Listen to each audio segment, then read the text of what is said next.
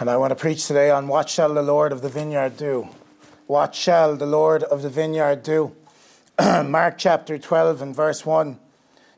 Really, a lot of this message is going to center around a thing called stewardship, what it means to be a steward and what God calls of you to be a steward and what he expects of his believers and his church and people that he entrusts with things and gives responsibility to. The Bible says that if you're given a lot, a lot will be expected of you. If a little is given to you, don't worry about it.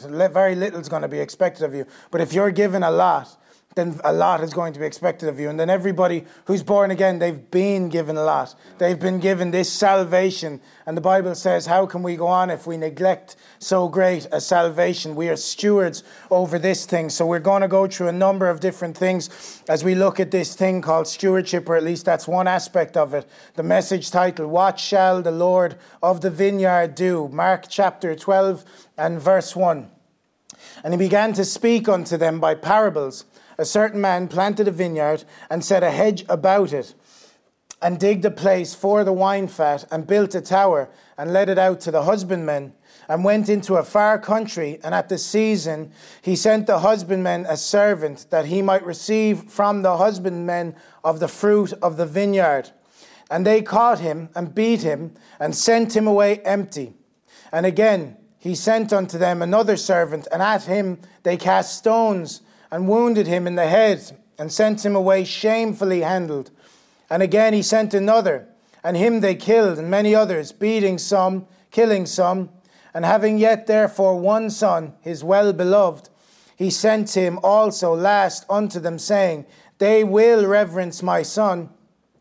But those husbandmen said among themselves, This is the heir, come, let us kill him, and the inheritance will be, shall be ours.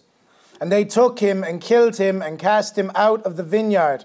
And shall therefore the Lord, what shall therefore the Lord of the harvest do?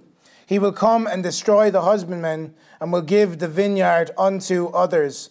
And have ye not read this scripture? The stone which the builders rejected is become the head of the corner. This was the Lord's doing, and is and it is marvelous in our eyes. And they sought to lay hold on him, but feared the people, for they knew that he had spoken the parable against them. And they left him and went their way. Let's pray. Father, Lord, we ask you that you'd open up your word to us here today, that you'd give us uh, somewhat more of an understanding of, of your Son, O God, and what it means to be a follower of your Son, Jesus. Lord, we thank you, O Father, Lord, that you have entrusted much unto us, O God, and we thank you that you've given us the grace, Lord, to handle, Lord, your affairs appropriately. And Lord, I just ask you that you might help us and teach us here today. I ask you, O Father, Lord, that you might encourage us and rebuke us here today. Lord, I ask you that you deal with us, O Father. And Lord God, I plead your precious blood upon us, O O God. Lord, I ask you, Lord, that you'd cover our ears in your blood, O Father. Lord, that we might hear your word, O God, and what the Spirit has to say unto us, O God. Lord, even help this preacher, O God, Lord, to speak clearly on your behalf, O Father. Lord, not about you, but for you, O Father. Lord, I pray, O God, have mercy on us, this congregation here today, O Father. And Lord, use mornings like these, O God, Lord, to make us into that spotless bride, O Father. Lord, we ask it in Jesus' mighty name. Amen. Amen.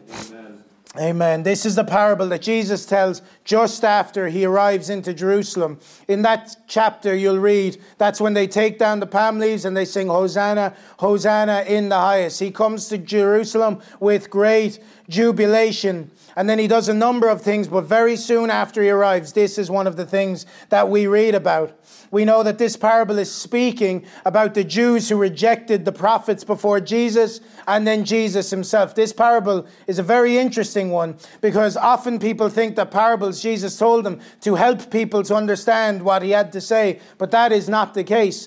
He told parables to hide information from those that were not to have the information and to reveal unto those that had ears to hear. You read it often in the Bible. He that had ears to hear, let him hear what the Spirit says. Oftentimes, even those that he was speaking to didn't even understand. Peter, often not afraid to ask a stupid question, says, Master, please explain this parable unto us. But this one's different. They knew who he was talking about straight away. It says that they understood that he talked to them. He made it as clear as he possibly could. They knew that he was speaking to them. And they tried to hold on to him, but they didn't, because they af- they were afraid that the mob, the people that were singing Hosanna in the highest, that they might turn on those high priests and the religious establishment of the day. So this parable, for the most part, it's speaking about uh, it's speaking about Israel, it's speaking about the people of God, and it's speaking about how ultimately they rejected the Son of God, and then that that that that um, that inheritance was then given over unto the Gentiles. It was taken away from the Jews because they reviled it. You see, the Jews re- rejected Christ, and so the man who planted the vineyard, God our Father, will give that vineyard unto others. They, they they made a mess of it. They took that thing and they, they treated it very, very wrongly. And so God is not just going to leave it like that. Our Bible says God will not be mocked. And that even goes for people who call themselves the, uh, part of the kingdom. You know, it says here in verse one, a certain man planted a vineyard and set a hedge about it, digged a place for the wine fat, and built a tower and let it out to the husbandmen. That word, as we understand, means to rent out. You often will see signs as you walk down the street of a vacant property, and it says to let. That means to rent, often for a sum of money or for some kind of fee. This man who planted the vineyard, he did not do that for free. He did not do that just because he loved those husbandmen. He did not make it so that he could hand it over to these corrupt men so that they could scorn him and mock him and leave it as it is. He did it because he was seeking of the first fruits. He was looking for something. He was looking for a return on his investment. He was going and he was planting the vineyard. That's not an easy job. He hedged it about. If you've ever had to put a hedge or a fence in something, it's not an easy job. And they did not have power tools or big augers back then. This is work. He digged a place for the wine vat. That means that he put a vat to take of all of the juice after it's crushed so that it could be collected afterwards, and built a tower. So he has covered all bases. He has prepared something that's perfect for these husbandmen to take and run with it. No excuses, none whatsoever. God has poured himself, or this man has poured himself into this vineyard. It's the perfect situation. It is the perfect infrastructure so that you might be able to, in this situation, appropriately make grape juice.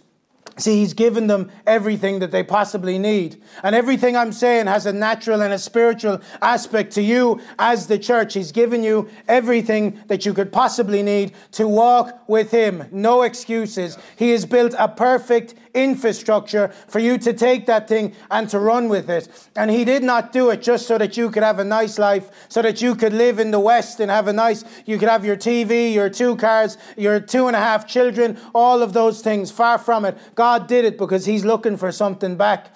He himself, in our kids, is looking for a godly seed. He himself is looking for a return on his investment. When he gives you a pound, he's expecting a few pounds in return. He's looking for it, saints of God, and we treat this very, very lightly. It says in verse two, at the season he sent to the husbandman a servant, that he might receive from the husbandman the fruit of the vine. You know, it says here, at the season. Our God is not a hard taskmaster. He did not come after the first month and say, give me my rent, give me my money, I'm looking for this. He waited till they had fruit.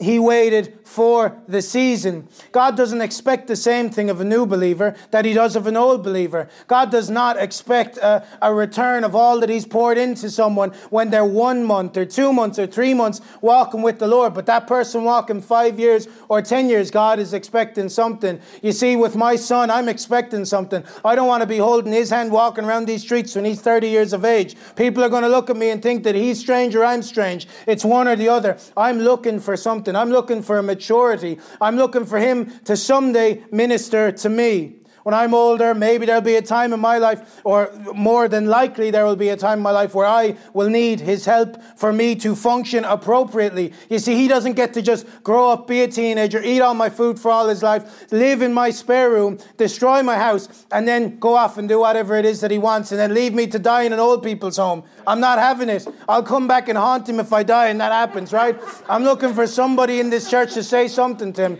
Saints of God, honestly, we pour in expecting something to come back. If that doesn't come back on me, then I've failed in my duty as a parent. We have a heavenly Father. He is a parent. This is what is described. Our God is described often as God the Father. That's not an accident. It's not a nice name. It is to describe a characteristic of our God. And like a parent, he raises us up to a level of maturity that we would stand on our own two feet and then minister back to him. Minister back to him. Look at Mary of Bethany. What did she do? She took that ointment, smashed it at his feet the week that he was going to die. Why? Because she loved him. She ministered unto him. Judas was looking, wondering, oh, that could have cost so much money. You see, Judas didn't know what it was to minister to others. He's always thinking of himself, always thinking of his own ambitions, his own plans. He's thinking about him. He's even thinking about the poor people, but he is not thinking about Jesus Christ, the Savior of the world. But saints of God, we should. We should not be in a state of immaturity all of our lives, because God has not allowed for that. God does not want that for us. He gives us much, and so he does expect much for us. Man has developed, and there is a man who developed and established this vineyard so that he could enjoy the fruits, so that God himself could enjoy the fruits of it. God brought Israel out of Egypt. Why? To serve him in the wilderness. Uh, God washes his bride in the word. That's what the Bible says. Jesus washes his bride in the world. Why? That he might present her back to himself, a spotless bride. You see, our God, though he did the most selfish, selfless, sacrificial act of all of human existence, he did that to show us Uh, what it was to live as a Christian. He did that to wash us of our sins, but he also did it that for the joy that was set before him, for glory. Because down here he was the lamb, but up there, when he comes back, he's going to rule with a rod of iron. He is going to receive worship. He is going to receive worship. You're either going to willingly bend the knee here on this earth, or God is going to bend your knee someday. The Bible says that every knee shall bow, every tongue will confess that Jesus is Lord. It's your decision. Do you want to do it willingly, or do you want him to bend your knee with that rod of iron? It's up to us. He expects worship. He demands worship. He desires worship. That's what he expects of us. He didn't just die on the cross so that we could just live our own lives, but he did it so that we might minister back to him. You see, this landlord, they sent... When, sorry, the landlord sent his servants to recover the fruits of the vineyard in the appropriate season. That's very, very important. In the appropriate season to recover the fruits, and they rejected his servants. First, they caught the first servant, they beat him, and they sent him away. Second, they cast stones at the next servant, wounded him in the head, and sent him away shamefully. Third, they killed the servants, it says plural, and they beat them. And then fourth, when the landlord sent his son, they said among themselves, "This is the heir, come, let us kill him, that the inheritance shall be ours." This is what it looks like to walk outside of Christ, but to have a semblance of religion. These types of people inhabit our churches nowadays. This is what our churches are full of. They have no desire to follow God, but they are more interested in what can do God do for them. It is a seeker sensitive, from these seeker sensitive churches, they've raised up narcissistic believers that are only self-centered and not God focused. This entire church, not just Limerick City Church, but the church, is built to worship Jesus, built to worship God. It is not built so that you could have a nice life. That is a nice byproduct. This is the path to, path to peace. I don't think any one of you will say that your life outside of Christ, while you were dead in your sins, in your drugs, your idolatry, all manners of bondage, that that life was better than this life. But can I tell you, that's not the purpose. If that's your purpose, you'd just as well be going to rehab. Maybe that might be your purpose at the start. But over time, God's going to teach you that, hang on, this is this is not your focus. Your focus is for my kingdom, to build my kingdom. And so this is what they did. When they got their opportunity, they saw this son coming and they said, let's kill him and this whole thing's going to be ours. It's like the modern day pastors who have overtaken churches. They have become the heads of their churches. Their rule rules in those churches and not the word of God. God's going to judge those men. God's going to judge those men very, very severely, because they have been entrusted with his bride and they have dealt wickedly with it. You see, they intended to take ownership on something that they were never supposed to own. I'll say that again. They intended to take ownership on something that they were never supposed to own. The landlord never gave them ownership um, of the vineyard, but stewardship. There is a big difference. To be an owner of something means it belongs to you. You have ultimate authority over that thing. But to be a steward of something means that that thing has been entrusted into your care to be taken care of. Once you got born again, once you got saved, everything that you own, your entire life, you became a steward of. None of those things became yours anymore. Your life itself is not even yours to decide what you're going to do with it. If you've repented of your sins and you are born again, you are a steward of that body that you live in. This is why we don't believe in smoking. One of the many reasons, because you're a steward of that body. And God said, I gave you a body, you filled it with tar. You don't, if you don't think that you're going to get judged for such a thing someday, then you're going to, sorely, sorely mistaken. God has made us stewards. Those cars, every single one of us, or most of us, we have a motor vehicle. Do we use it for the glory of God, or do we treat it like its own? Our houses, oh, we, we went to the bank, we got the mortgage, we pay the rent, it's our house. No, it's most definitely not. Your finances, you know, we say, oh, ten percent goes to God, ninety percent is mine. No, it's not. one hundred percent is God. ten percent it has to go to the church. And you know what? It's because of the hardness of your hearts that God commanded to, that you give ten percent. Otherwise, none of you, I know you, none of you would give the money. You'd hold on to it too, too long. Saying to God, that ten percent is God's. That ten percent is used for the healthy function of the local church. These lights, they do not stay on themselves. The food, the soup, that does not, Musgraves aren't a charity, and they do not give to churches for free, unfortunately. There is practical things that are used for that, and those, that's just the base level. Your money, if if if there is a surplus, then goes to running schools in Africa, goes to running schools here in Europe and Ireland, goes to supporting people who do schools, all of those sorts of things. But that all comes from that tithe. But the tithe is one thing. I'm not even talking about the tithe here today. I'm not talking about stewardship over the tithe. That's not yours. That's God's. You sh- that shouldn't even be that shouldn't even be thinking in your head. That ten percent is God's. You give it to him. But that other ninety, you're made a steward of. God has given you that. What have you done with it? It's going to be a long process at that judgment seat, but he's going to open the balance sheet of your life, and he's going to look at the income and expenditure, and he's going to say, now, did you really need that for my glory? And was that really for my glory? Was that for Soph, or was that for me? This is what God is going to do. Why? Because we're stewards of a thing. Even this church, this is not Brother Keith's church. Far from it. He is not the head of this church. He is an elder. He has a very important role and function here, but the church does not belong to him. The church does Does not even belong to Limerick City Church. It is not ours to decide what it is we're going to do with. You know, Brother Keith doesn't come and say, you know, I think we're just going to paint the walls green, turn off all the lights, strobe lighting, smoke machine and lasers. He does not have the liberty to do that. By the grace of God, he does not have the liberty to do that. Where does he get his liberty? From the Word of God. How do we determine what it is and what we should do in the church? From the Word of God. How do we know if we're being good stewards over something? Line it up with the Word of God.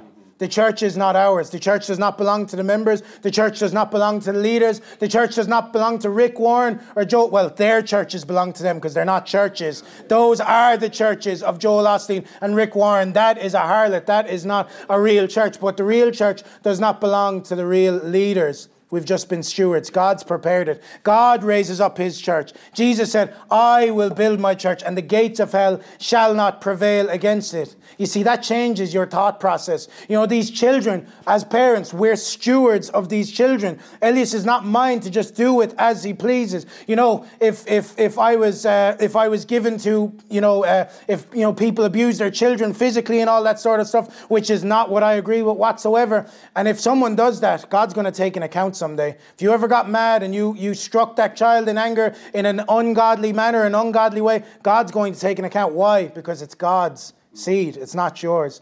God himself is seeking for a godly seed. I have been entrusted with the care of that child. So if I filled him with Coca-Cola from one morning, from, from the beginning of the day to the end of the day, to the point where his health was failing by the time he was fifteen, God will hold me accountable for those things. Saints, these things are not preached in the church of today because we preach a gospel, or not we, thankfully, in this church, but the church globally, for the most part, they preach a gospel that costs you nothing and is worth nothing. Nothing at all. It costs you nothing. It's worth nothing. Anything in your life that you treat with great care, you've probably paid a lot of money for it. You know, maybe it might be a nice garment, a nice dress, a wedding dress, or, or perhaps, uh, you know, a new car. You're always sketchy. Or, you know, we all remember the kid when we were teenagers got the nice new tackies from his mother and he could not go play tag in them because his mother would go nuts if he got grass stains on them. Why? Because they cost a lot of money. They were not cheap. But something that does not cost you much money and then it, it means nothing to you. It's absolutely worthless. This is what it means to be a steward of something and not an owner of something. And forget this sense of ownership. You own nothing in your life. Do you know what, God? Maybe Klaus Schwab is trying to, to copy God. You'll own nothing and be happy. Well, maybe we should change that to you'll be a steward of everything you own and you'll be joyous in the Lord. Yeah. I don't know if it quite rolls off the tongue, but praise God. You know, Jesus here, he's quoting from the book of Isaiah. Anyone who ever tells you that the Old Testament isn't for today, or I heard a man say one time that when Jesus was on the earth, he didn't have a Bible, they're ignorant of what the scripture says. This parable, Jesus is referring back to Isaiah chapter five, where it says, "My well-beloved hath a vineyard in a very fruitful hill. He fenced it and gathered out the stones thereof, planted it with choicest vine, built a tower in the midst of it, and also made a winepress therein. And he looked that it should bring forth grapes." He did not do it just for because it was something nice to look at. He did not do it just for the sake of it, so we so they could have nice worship music on a Sunday morning. He did it for the grapes. He did it for the good wine. He did it for for for, for that expression of the Christian life working out. If you read of what the uh, uh, of what good wine is, it, it speaks of divinity. Jesus changed water into wine. It was the first miracle, and not alcoholic wine. Don't get that mistaken. He changed it into grape juice, and so God did it. Why? He built this vineyard that he should bring back grapes. God does things with purpose. He's not a human. He's not like us. Sometimes we do things we don't know why we did it. God does everything with a purpose, and everything in his Bible is with a purpose. Now God explains to us what the vineyard is. He says, "For the vineyard of the Lord of hosts is the house of Israel, and the men of Judah his pleasant plant." It says in Isaiah five that the vineyard is the people of Israel. And if the people are the vineyard, then he expects to reap from his people. So the husbandmen who were tasked with looking after the vineyard denied the servants of the Father. And so what shall the Lord of the harv- or of the vineyard do? Watch, is he just going to stand idly by? Watch his uh, watch his um, investment, watch his vineyard just be left to dereliction? Is he going to allow his profits just to be moved in, treated harshly, and then just scorned? He's not going to do that. Turn with me in Luke chapter five, please. We have another parable. Sorry, Luke chapter nineteen. Luke chapter nineteen.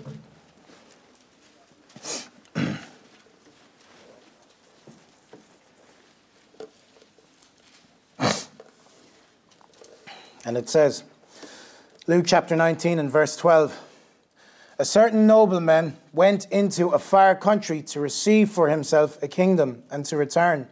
And he called his ten servants and delivered them ten pounds and said unto them, Occupy till I come. But his citizens hated him and sent a message after him saying, We will not have this man to reign over us. And it came to pass that when he was returned, having received the kingdom, then he commanded these servants to be call, called unto him, to whom he had given the money, and he might know how much every man had gained by trading. Then came the first, saying, Lord, thy pound hath gained ten pounds. And he said unto him, Well, thou good and f- servant, because thou hast been faithful in very little, um, have thou authority over ten cities. And the second came, saying, Lord, thy pound hath gained five pounds. And he said likewise to him, Be thou also over five cities. And another came, and saying, Lord, behold, here is thy pound which I have kept laid up in a napkin. For I feared thee, because thou art an austere man. Thou takest up that thou layest not down, and reapest that thou didst not sow. And he saith unto him, Out of thine own mouth will I judge thee, thou wicked servant. Thou knewest not that I was an austere, thou knowest that I was an austere man, taking up that I had laid not down, and reaping that I did not sow. Wherefore then gavest not thou my money into the bank, that at my coming I might have required mine own with usury? And he said unto them that stood by, Take from the pound, t- sorry, take from him the pound, and give it to him which hath, which hath, sorry, which hath ten pounds. And they said unto him, Lord, he hath ten pounds. For I say unto you, that unto every one which hath with hath shall be given, and from him that hath not, even that he hath, shall he taken away from him. But those mine enemies, which not that I, which would not that I should reign over them, bring hither and slay before me. And when he had thus spoken, before he is ascending up to Jerusalem. So this is when he gave this parable. We have a parable of a nobleman who leaves ten pounds, or, or leaves a number of pounds with three servants while he goes away. And when he comes, he finds that two of the servants have been faithful with what they've given, and they were give they were given cities to rule over. Um, but there was one who did nothing with the pound. So this nobleman, you look that word up, it's, it effectively denotes royalty. So a king of some description, or maybe a prince or someone of a very high caste, has given these people money and said, do something with it. He said, occupy till I come. This word occupy means to buy or sell or to trade. That's what this means. So he says, take this pound, do something with it, and I'm expecting that when I get back, there will be more for it. The men who were faithful each received one city to rule over for every pound they made. This is a very, very important point, because the sinner out there will say that God is an austere God, but the saved person will understand that what they get back from the Lord is far more than what they've ever put in. All they did was make ten pounds, right? For ten pounds, they got ten cities. That's a pretty good uh, wages if you were to ask me. The other guy, five pounds, got five cities. And so this is what it's like in the kingdom of God. Everything that you pour out, God is going to send back a hundredfold. You know, when I was younger, my dad's efforts to try get me to save money, every fiver I put into the bank, he would double that money. Now, I never actually took him up on the offer. I wasn't very good at saving money. I like to buy sweeties, but he made an attempt at that. Now, thankfully, our God is far better than my own earthly father here. He gives you a far greater reward, but what you first have to do is take that step. If you take that pound, you wrap it up in a napkin, and you do nothing with it, you're going to get nothing. It's as simple as that. And God expects something of that pound. You see, he doesn't leave this man guiltless. He doesn't leave this man uh, and say, oh, don't worry about it, it's no problem. I found interesting about this man, it says, here you are, Lord, here's your pound, and I wrapped it in a napkin.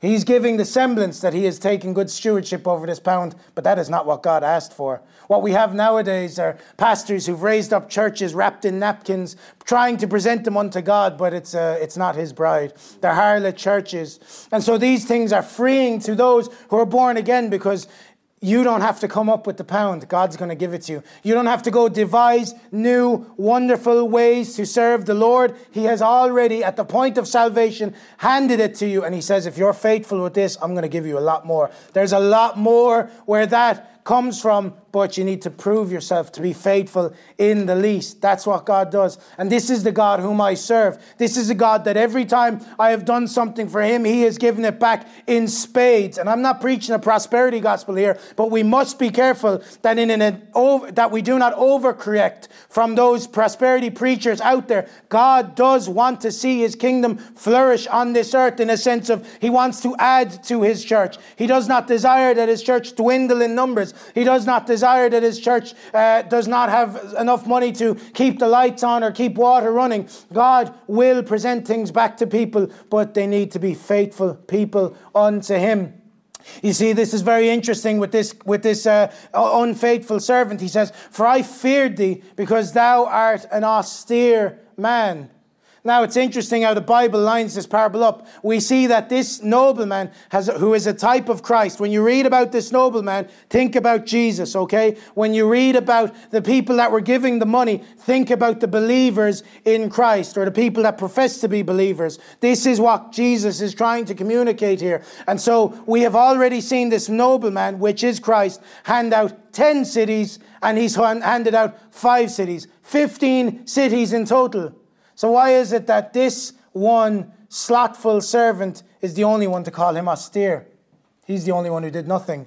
You see, this slothful servant, He had made his mind up about this God already. Why? Because he knew nothing of this God. He says, thou takest... See, he should have just kept his mouth shut. But the problem is flesh can't keep its mouth shut. Flesh tries to justify itself. If you're born again, you're walking in the Spirit. You've been justified by the blood of Jesus. You don't try to justify yourself. Where you're in the flesh, you put the hand up and say, brother, sister, forgive me. I was operating in the flesh. That was not godly. That was not Christ conforming in my life. But those who who are walking in the flesh, oh, they just point fingers. They just snap back. They're like a snake. You know, Jesus, when he was on that cross, said, I am a worm and no man. It says in uh, Psalms twenty-two, Jesus being a worm, what's what's the devil? He's a snake. And what do, we don't have snakes here in Ireland, thanks to Saint Patrick. But because that's a joke, that's a joke, okay? It, we, we it's it has nothing to do with reality. But snakes, they bite people and they rear up. They have venom. They're vicious. Worms, you can do whatever it is you want with a worm. What does that signify? Humility. To sit, to be on a cross, say, I am a worm and no man. Sn- worms don't defend themselves. They don't fight back. They do not have the capacity. They lie there and allow. They are meek in a sense of that. They allow anything of their aggressor to be done to them. And so this guy, what's he doing? He's opening his mouth. Meow, meow, meow. He's just, he's just whinging. He's trying to protect himself. He's making it everyone else's fault except him. Thou takest up where thou layest down not. Oh, you need to stop talking. You're railing accusations here. It says, so he's he's actually saying that this person is a corrupt dealer. This this uh, this nobleman. He says, you're laying down. You're you're taking up where you laid down not. You reap is where you did not sow. Wait, hang on. Who owns the pound? The pound that he was supposed to work with, where did that pound come from? And so this guy is saying that, oh, you're just you're just lazy. He's talking about this nobleman who, in in that since the start of the parable, we've read how he's given out um, a number of pounds to all these different guys. He's gone off to a far country to receive a kingdom. I've never received a kingdom. I pro- I, I I postulate it's probably a lot of work. He's come back. He's then given out fifteen cities. And then this guy has the gall, this guy has the gall to say, oh, you're just reaping where you've never sown. You're just lazy. What I read of this nobleman, he's a man working. People do that with Jesus. They level accusations at God. What has he ever done for me? Oh, this Christian life is so hard. God has not given me the tools to be able to walk with him. He has not made full provision. We'd never probably say those things, but we might think them sometimes. Uh, and if you are putting those things on your lip, then you need to be born again. You need to repent of such a sin. You see, the nobleman's going to meet him where he is. And in a, in a, in a sense, Christ is to you what you are to Christ. So he says that he said unto him, out of thine own mouth will I judge you. I'm austere. I'm going to be austere. I'm going to reap where I never saw. I'm going to do those things. Why? Because that's the way you pigeonholed th- that nobleman. That's what he's expecting. And if God is austere to you, if God is, uh, if the heavens are closed to you, if the heavens are shut to you, and you say, oh God, you've not provided enough for me to walk effectively, then you need to repent of such a thought process. It is not godly. It is not right. My gra- thy grace is sufficient for thee, or my grace is sufficient for thee. Jesus said, where sin abounds, his grace does much more. So anybody who tries to excuse their sin, They they need to repent of such a behavior. And it's if you've fallen into sin, I'm not saying, not preaching sin is perfection. I'm not even saying there's not a path to recovery. But when you do fall, don't start slinging mud. Don't start casting stones. Don't start pointing the finger at the pastor. Don't start pointing the finger at the word of God. Don't start saying that, oh, this Bible is not really what it lines up to be. Don't do that. It's very dangerous. God will not take pity on such a position. When you start, when you start casting accusations at somebody, God takes that very, very seriously. You know, it says in Jude that the archangel Michael didn't even rail an accusation at the devil, but he says, Lord, rebuke thee. Yeah. And so, we should not. Maybe you don't. If you don't understand something, best keep your mouth shut. That's how this works. That to have some integrity and say, I'm not, especially if you're new around these parts, if you're new to this church, you may not understand how things operate fully. Best to just talk to a brother about it quietly. And if you don't think that's going to be profitable, then mouth shut. Don't make up opinions. Don't make up thoughts, especially if you don't know what you're talking about. Saints of God, we cannot be like this slothful servant. We absolutely cannot be. You see, the Bible tells us that we are to earnestly contend for the faith. Earnestly to contend for the faith. What does earnest mean? It means result uh, resulting from or showing sincere and intense conviction. That's the way we're supposed to treat God. And it's sad because nowadays people say, oh, you can have your church on a Sunday and live whatever w- life you want to live out there Monday to Friday, as long as you're not doing too much sinning. You know, I mean, we all understand there's a certain amount is fine. This is what is preached from pulpits nowadays. So they, they don't they don't preach for life. I, I am talking to everybody here saying Christ is demanding your life. He is not demanding your Sundays. He's not demanding your Wednesdays. He's not looking for your Fridays. He said, if you want to follow me, take up your cross and follow me. This is the Christian life. Christianity is not another religion. You know, I met uh, I met uh, one of my uh, old teachers from school before uh, that I haven't seen in years, you know, uh, just in a coffee shop. She was just there and said, hi. She said, oh, what are you up to? What are you up to? And uh, I said, you know, I got born again. And she said, you know, my, my two aunts are born again in America. We love going to their church. They, you know, she, she goes there anytime they're in America. But she said at the end, yeah, yeah, great religion. And I, I don't necessarily think religion is a dirty word, but I understand what she means. You've got Muslims, and they're a great religion. And you've got Christians, and that's a great religion. Jews, that's a great religion. Uh, these are great ways of living your life to the world. But that's not Christianity. Christianity is your life. It's not something you do. It's something you are. It's not a noun, it's a verb. It's an action word. It is a role. It's something that you do regularly. That's what a Christian is. You're not a Christian just because you come uh, to church on a Sunday. And I thank God that that's not it, because if that's what, what it was, that would have no power to change. That would have no power to save. That would have no power to overcome. But my Bible speaks about a walk with God and a Savior who cares that you can overcome. You can overcome sin. You can overcome thoughts. You can pull down strongholds. You can cast down imaginations for God himself by the power of his blood. I stand here today, a redeemed sinner, a man who was once so addicted to drugs that it invaded every aspect of his life. You see, there's churches that I would go to, they would have no hope for me. Be better off going to the rehab centers. But here, there is hope for those that are in sin, for those that struggle with their minds, for those that are struggling in their lives. There is power here to change, power here to overcome by the precious blood of the Lamb. By the precious blood of the Lamb. You know, there's a... This slothful servant, I'll leave Matthew Henry tell us. So it says, for you know, he says, for I feared thee, thou art an austere man. Thou takest up that thou layest down not, and reapest that thou did not sow. Oh, I just can't get over that. It's amazing. Imagine saying to, imagine when God asks you to do something in your life, and you saying, no, no, no. You know, you did nothing for this. You're standing on your own merit and saying, I did all of this. I took that pound. I wrapped that in a napkin all by myself. That's what it looks like when we try to stand on our own merit before God. You see, God has done everything. You've done nothing. And you know what? It's freeing, because thankfully this pastor doesn't have to think up of new ideas or new ways. He is just a steward. God has prepared it and says, Brother Keith, look after this. Mind this for a time. And for that's a huge responsibility, but in a way it's also a very big weight off your shoulders, because you don't have to generate anything in a sense. God builds his church. We just look after it and be faithful with what he has given us. Matthew Henry says, the great Bible expositor,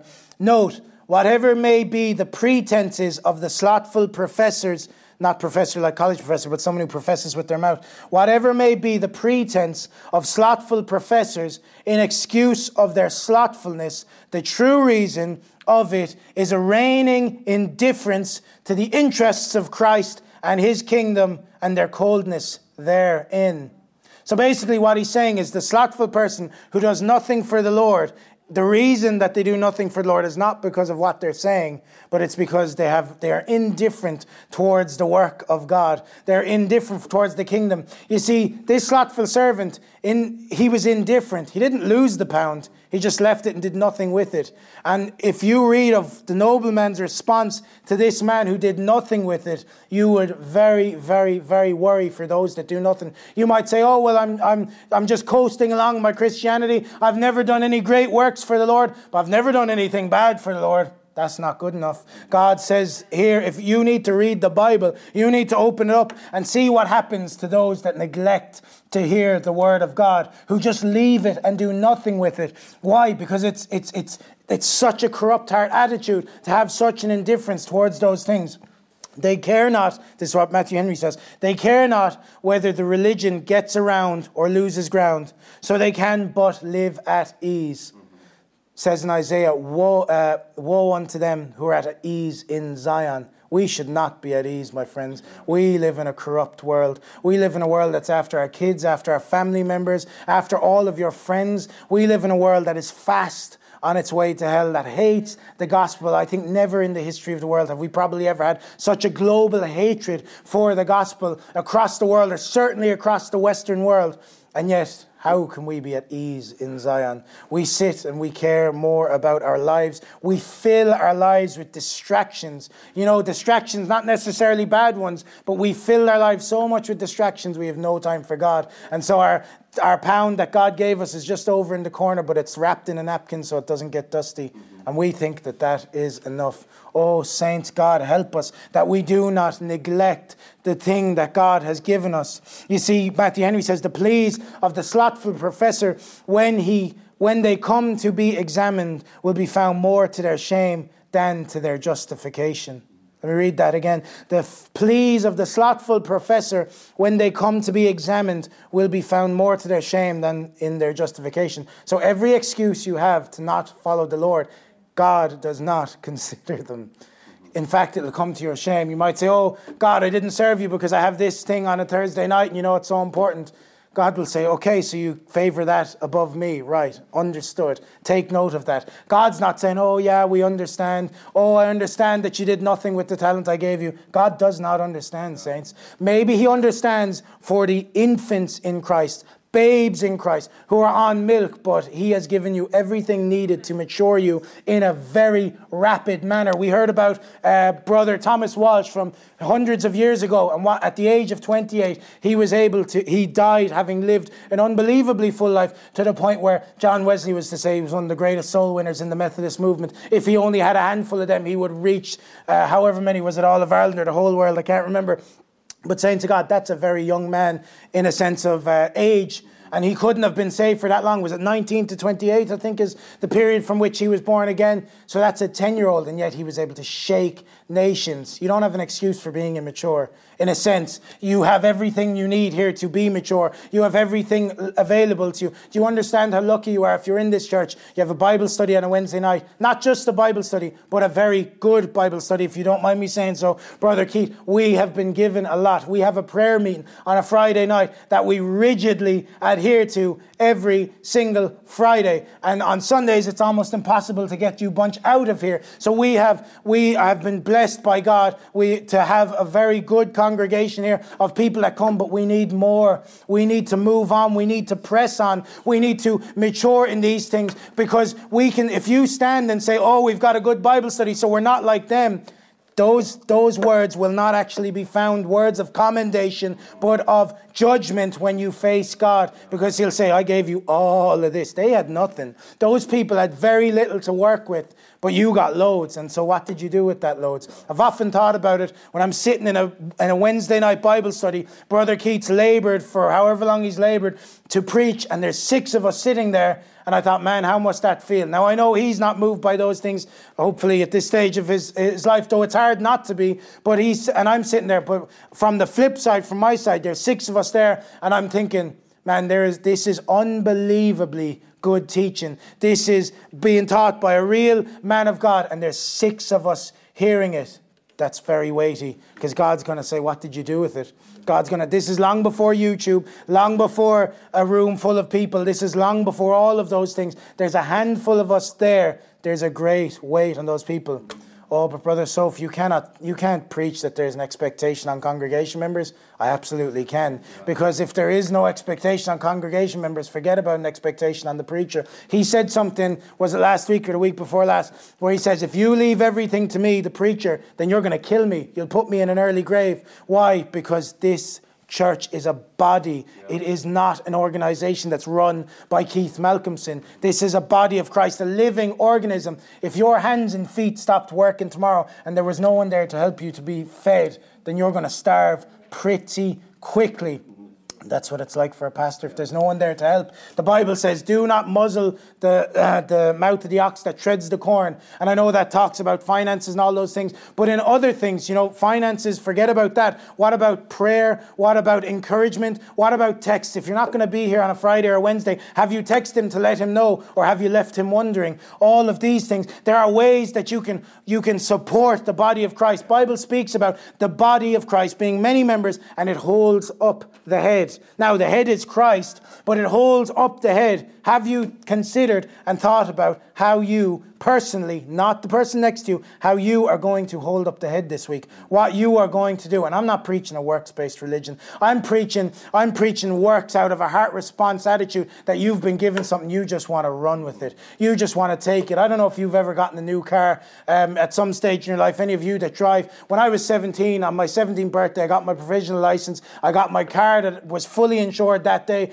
and I drove that thing for ten hours straight with all the lads in it. We just drove everywhere, all over Limerick City. We went all over the place, blaring tunes. I was not saved at the time. We, why? Because I, I was I knew I was getting the car, and I was waiting six months. I was I literally drove out to Ennis to get my license stamped, and I and I just so that I could have that thing, so that I could drive around that day all over the place. Why? Because it was precious to me. I was looking to utilize it. Saints of God, the pound that God has given you should not be a burden. It should not be a millstone around your neck. But it should be something that you say, come on, let's do something with this. The best rugby teams in the world, they don't run away from the ball. They grab onto it. They run for it. They don't. When you you get into some final of some cup, they don't start crying tears the night before and say, oh, I don't know what I'm going to do. They live for this moment. And that's what Christians are supposed to do. They live for this moment. They live to take that pound and say, Lord, I'm giving you ten back and I'm getting those ten cities. We should. The Bible says that the kingdom of God suffereth violence and the violent take it by force. By Bible says in Proverbs, there's four things that are wise in the sight of God. One of them is spiders. Why? Because they live in king's palaces and they take with their hands. That's heavenly etiquette. That's heavenly etiquette. Say, God, give me that pound. I'm going to do something with it. I'm going to run with it. And no devil's going to hinder me. No circumstance is going to hinder me. We're going to reach this city for the Lord, and we're going to see our family members saved. And I'm not going to sit and cry tears over all these other reasons of things that are hindering me. The devil trying to put stumbling blocks in our way. But we're going to go on because His grace is sufficient. His grace is sufficient. I've, I'm cutting across the field, Brother Keith, okay? You know, it says in, it says in Jude that... Um, We are to earnestly contend for the faith. And in Jude, it juxtaposes those people that earnestly contend. He tells this to the church, earnestly contend to the faith, uh, contend to, uh, for the faith. And then he talks about these people, and they've come in, they've come in unawares. So he says, I exhort ye that ye should earnestly contend for the faith that was once delivered unto the saints. For there are certain men crept in unawares. Now in verse twelve, he, he, he says what these certain men are. He says, these are spots in your feasts of charity. They feast with you, feeding themselves without fear. Have you ever taken a Wednesday night Bible study? Have you not considered it and just left it fed without the fear of God, the reverence of God? And I'm not suggesting that you, good saints of God, are like these people, but we can at times be like this.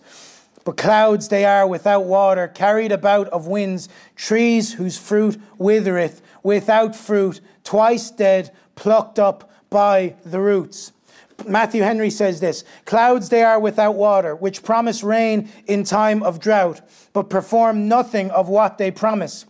Such is the case of formal professors who at the first setting out promise much, like early blossoming trees in a forward spring, but in conclusion, bring forth little or no fruit. Trees whose fruit withereth. Trees they are, for they are planted in the Lord's vineyard, yet fruitless. Observe, those whose fruit uh, withereth may be justly said to be without fruit.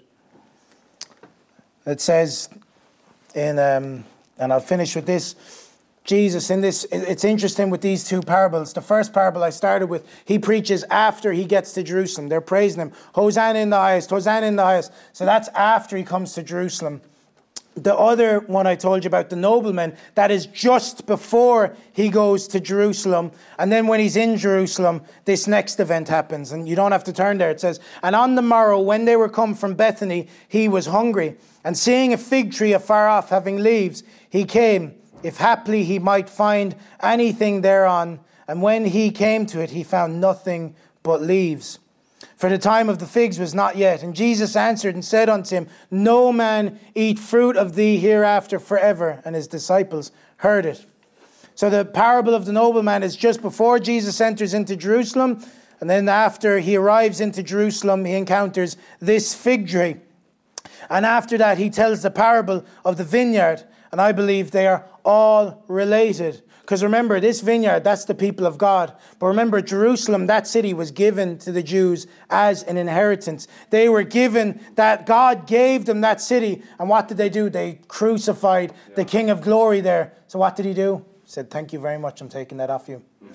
You know, these kids, sometimes you can't give them things. There's things you'd love to give to them, but they're not mature enough, because the reaction when you take it off is just so great that, you know, I can't give you that thing. I can't give it to you. They were given Jesus Christ. They were given all the prophets, and they killed him on a tree outside the city walls. And so thirty-six years later, they sent the Roman army in and they leveled the whole thing. The Jews did not get back there until, I think, nineteen forty-eight. They did not get back there until the last hundred years. They did not get a land. Why? Because God gave them something and they, they neglected it. God gave them something and they scorned it. They treated that thing wrongfully. They had Jerusalem, a beautiful area of the world, and then they left it. And so what was it given to? It was given unto everybody else, the Ottomans. It was given unto the Muslims. It was given unto loads of other people in inhabited that place because of what they've done. Now there's an Al-Aqsa mosque that sits where the temple used to be, and it says there is only one God but Allah. Why? Because these men put the King of Glory on a tree. They killed him there and then. They scorned the place that God had prepared so for them. Saints, this has parallels for today. And so that's somewhat, uh, sorry, the, so the fig tree. Jesus was hungry and saw a fig tree and was showing signs which was showing signs of fruit. So he, the Bible specifically says Jesus was hungry. He didn't just go over for a teaching point. He did, this wasn't just there just to teach. If this fig tree was bearing fruit as it should have borne fruit, then he would have satisfied his hunger. Christ was going to this tree and he was looking for something. If you know what uh, what trees represent in the Bible, it represents humanity, people. That's why Jesus was a carpenter. He worked with timber. He worked with wood. The Bible in Psalm chapter one says, or Psalm number one, tree will be like trees planted by rivers of living water, bring f- forth fruit in their season. So Jesus was hungry. Jesus was looking to be ministered unto. What does he do? He goes to this fig tree, showing signs of fruit, but it's the wrong season. When he expected it further, he s- said he found nothing but leaves. Leaves are noisy. Did you ever hear leaves rustling in the wind? Leaves, birds sit in leaves and they whistle at four or five o'clock in the morning. Leaves make loads of noise, but they do nothing. They don't bear fruit. I wonder even because, did, did he go to it because it looked like it had early blossoms? There's there's something that suggests maybe that could be the case. Um, but then he went and he found nothing. I believe this fig tree is representative of that person who bears no fruit. Clouds without water, trees whose fruit withered. That's what it says in, in um, that's what it says in Jude. Nothing but leaves. Saints of God, I don't want to be a Christian with nothing but leaves. When Jesus comes hungry, because he does that, he looks to be ministered unto. You think, oh, Jesus, he's the King of Glory. He has everything. Well, hang on. He is preparing his bride for a reason. There is a reason he is preparing his bride for. If you said, okay, he is all sufficient, all satisfied, he is completely content with everything, and that is the case, then why would he bother preparing a bride for him? Why does he need to be married? Why did God do anything? Why did he create Adam and Eve in the garden to commune with them? Could he not commune in the Godhead uh, up there in heaven before the things? Uh, th- these are things that I don't necessarily fully understand, but I do understand one thing, is that Jesus hungered at a time, and this fruit gave him, this tree gave him nothing. So the question is, what shall therefore the Lord of the vineyard do? This is in the title of the message. What shall the Lord of the vineyard do? He will come, and it says clearly in Mark, he will come and destroy the husbandmen and will give the vineyard unto others. The Bible says in Revelation, take heed and be careful that no man steal your crown. He's not saying that just for fun. They didn't print that there because they're trying to fill out words in the book of Revelation. It's there for a reason. It's there because if you neglect this great salvation, and if you take your pound that God has given you and you wrap it in a napkin and you leave it, God's going to take it away from you. Even this preacher, if I squander the place of preaching or devote it to other things, there may come a time where I'm not able to preach. There may come a time where if you squander this church, maybe there'll come a time where this church is not going to be here. And then those days you'll be crying tears, saying, oh God, I wish I just had one more meeting. Wish I just had one more cup of tea or fellowship on a Sunday. And you think, oh, well, that would never happen. Look at Jerusalem. Look to Jerusalem, seventy A D, and you had one of the worst raisings ever. When an army raises a place, completely flattens it. They left nothing. They salted the earth so that nothing would grow there afterwards. If you ever think that it's not possible that that would happen, look to Jerusalem and look at what the Jews had to go through all those years, scattered in millions of different places. We have to look at the physical and take from it also the, the or sorry, look at the natural, take from it this spiritual. And I'm closing with this. So think about this from a sense of stewardship and what God means from these things. Before he goes to Jerusalem, he tells this story about the noblemen who are the nobleman who gave out the pounds. Those people did did uh, the one man did badly with it, and he said, and it also said those citizens hated him. And at the end of that, he said, "Take them, slay them, kill them, because those citizens hated me." That's before he enters Jerusalem. He enters Jerusalem. He's the people are fanning flames and fanning waves, uh, leaves at him, and all that sort of stuff. And but when he's hungry, that tree has nothing to offer him. And then just after that, he preaches this parable to the. He then finally speaks to those Pharisees, and he preaches the parable of the vineyard, and they understood exactly what he's meaning. God cares a lot about the things that he has given to us and entrusted to us, the stewardship over the things, and saying to God, we have to run with this. And you might say, oh, Brother Soph, that's a fairly hefty burden to run with, but it's not. It's not. God has given you everything. You look at this vineyard. It had everything to function as a vineyard. You just needed to work it. And you don't need to be a genius. You don't need to be talented. You don't need to have, uh, you know, an amazing education. You just need to be faithful.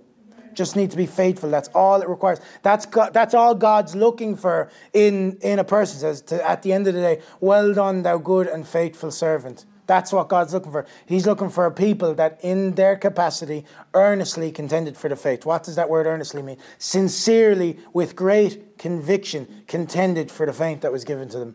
Contended for this salvation that was laid into their lap. Contended for the vineyard that they've been placed in to work from. And people that would not scorn the servants when they are brought to them. So what shall the Lord of the harvest do? Well, he says, he will come and destroy the husbandmen and will give the vineyard unto others. And then in Luke it says, for I say unto you that everyone wi- uh, which hath, with hath, sorry, everyone which hath shall be given, and from him that hath not, even that he hath shall be taken away from him. So if you've done nothing with it, it will be taken away from you. But those mine enemies, which would not that I should reign over them, bring hither and slay them before me. In Mark eleven, and in the morning, as they passed by, they saw the fig tree dried up from its roots. And Peter, calling to remembrance, saith unto them, Master, behold, the fig tree which thou cursedest, it withereth away. Saints of God, don't wither away. God has put you as a tree planted by a river of water. If you're born again, you're here in this church, you are by a river of living water. You have to work hard to wither. You have to work hard to neglect those things because, because you, you've been given a lot. Saints, we are not here to wither away. We're here to grow forth fruit, and fruit a hundredfold. Not sixty, not seventy. We want to we want to aim for the stars. We want to aim for God's glory. Maximum amount of glory here on this earth before we leave. Make your life here count for something. Use it for the glory of God. Stand with me. Father, we worship you. Let's just lift our hands. Father, Lord, we thank you, O Father. Lord, for who you are, O God. We praise you, O God. Lord God, that you did not just leave us, O Father, Lord, with a field and say, make a vineyard and work it. But God, you gave us all provision, O God, and everything, O Father. Lord, I thank you, O Father, Lord, that you've helped us, O Father, Lord, to run with this gospel, O God. You've given us, O Father, Lord, the, the full armor of God, O Father, Lord, that we might stand in an evil hour, O Father. Lord, I ask you, O Father, help us, O God, Lord, to see that victory already won, O Father, and help us, O God, to be a fruitful believer, believers and fruitful church, O God. O Father, Lord, forgive us, O God, Lord, where we have withered, Spirit, O God, and help us not to be as that fig tree, O God, that withereth away, O God. Help us, O God, Lord, not to be as those that uh, that slothful servant, O God, who wrapped up that talent in a t- pound in a napkin, O God. Help us not to be as those husbandmen who scored, scorned your messengers and servants, O God, that we might lay claim to something that was never ours, O Father. Lord, I just ask you, O Father, Lord, do a work in us, O God. Oh, Father, where we've missed the mark this week, O God, have mercy, O God. Oh, Lord, wash us in your precious blood, O God. Oh, restore unto us again, O Father, the joy of your salvation, O God. Oh, Father, Lord, help us, O God. Oh, Father, to walk in humility before you, O God. Oh, Father, Lord, that we might be that spotless bride, O God. Lord, we worship you. Oh, Father, Lord, we glorify you, O God. Lord, we thank you, O God.